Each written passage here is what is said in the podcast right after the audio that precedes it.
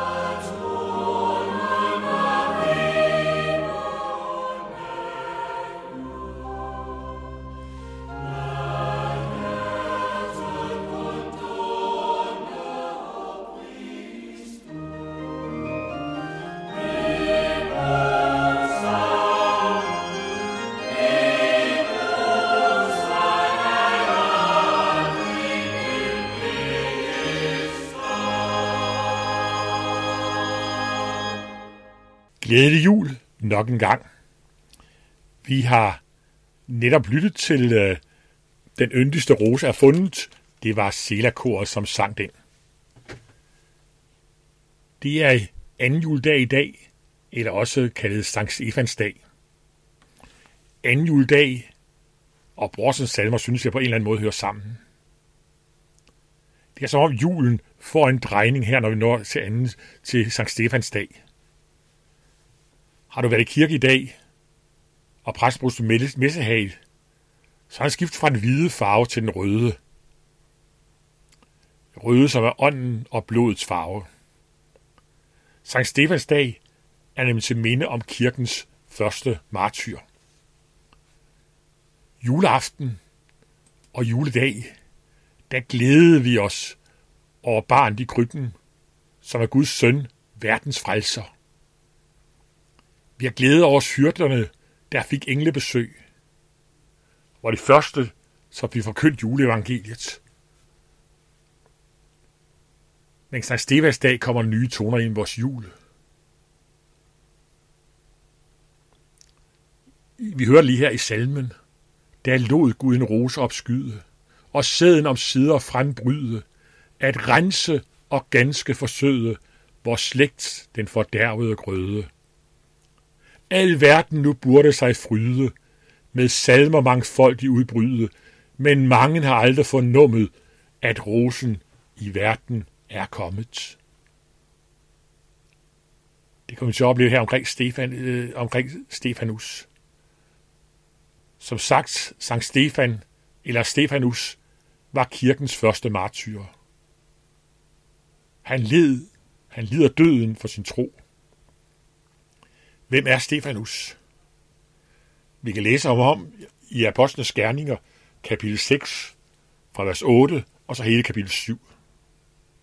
Stefanus, han var en af kirkens syv første diakoner, som havde speciel opgave med at uddeling til de fattige. Men Stefanus brugte også tid til at fortælle mennesker om Jesus, så de kom til tro på ham. Og det var der nogle jøder, som blev meget sure over får rejst en folkestemning mod ham, slæb ham for rådet, og der står, de stillede ham for rådet med falske vidner og sagde, denne mand taler ustandsligt imod dette hellige sted og mod loven. Vi har nemlig hørt om, at han sige, denne Jesus fra Nazareth vil bryde dette sted ned og forandre de skikke, som Moses overlevede os, og overleverede os. Falsk anklager kan bruges, når de, der hører dem, vil tro på dem. Og der står, og det gjorde de til synlande, men samtidig står der, alle, der sad i rådet, stirrede på ham, for, at, for dem at se på hans ansigt som engens ansigt. Han er tydeligt mærket af et tæt samliv med Jesus. Han er mærket af Jesu kærlighed – den stråler igennem Stefanus. Så får Stefanus lov til at forsvare sig. Hans forsvarstale fylder det meste af kapitel 7, hvor han gennemgår hovedtræk i Israels historie, viser Guds indgriben og folkets troløshed. God idé at tage tid til at læse den.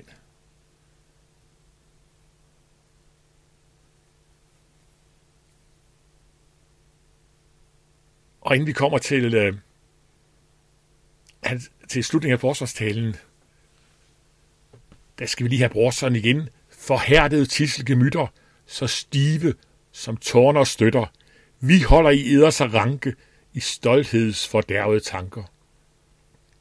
Netop det samme, han siger her i hans forsvarstale. I stivnakkede og uomskårne på hjerter og ører. I sætter jer altid op imod heligånden. det gjorde jeres fædre, og det gør I. Hvem af profeterne har jeres fædre ikke forfulgt?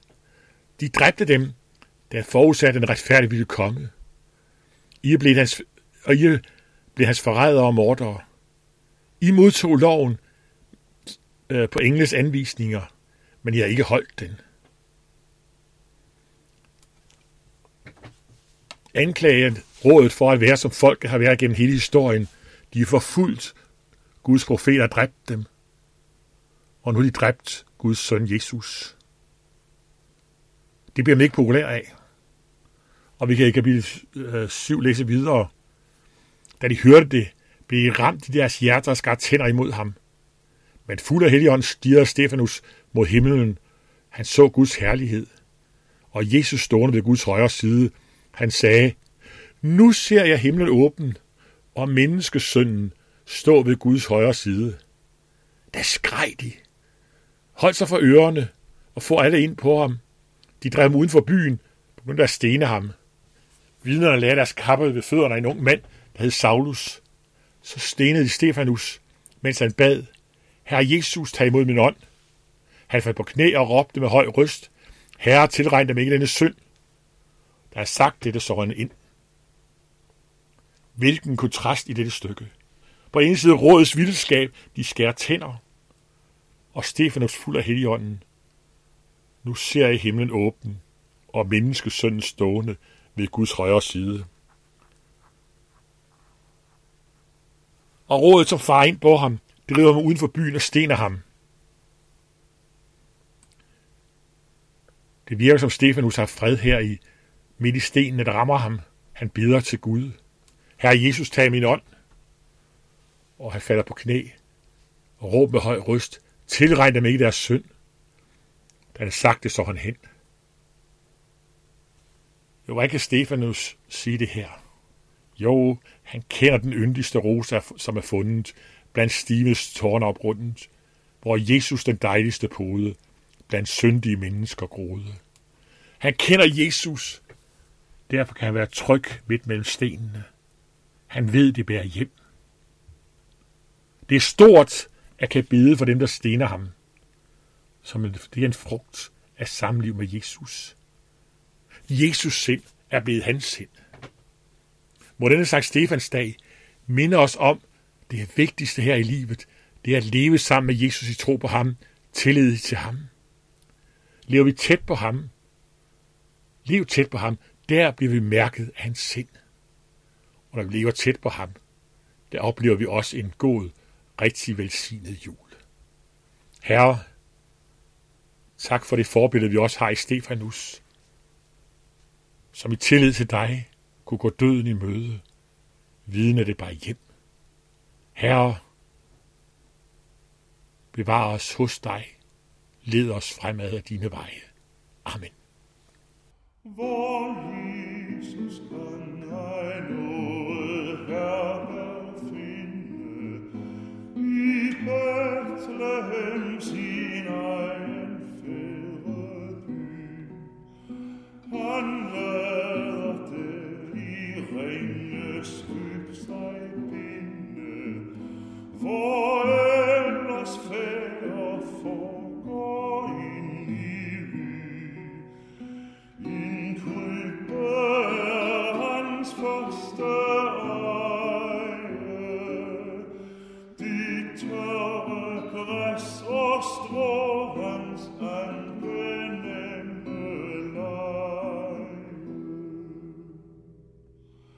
Denn Herr sei verzieht um die Leine, so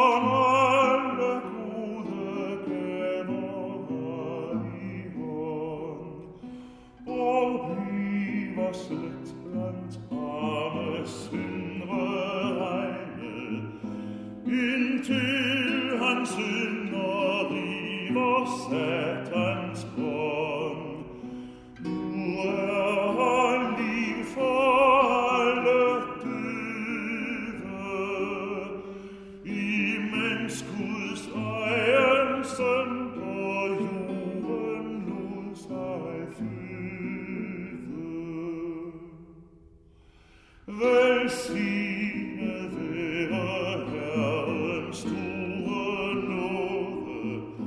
hans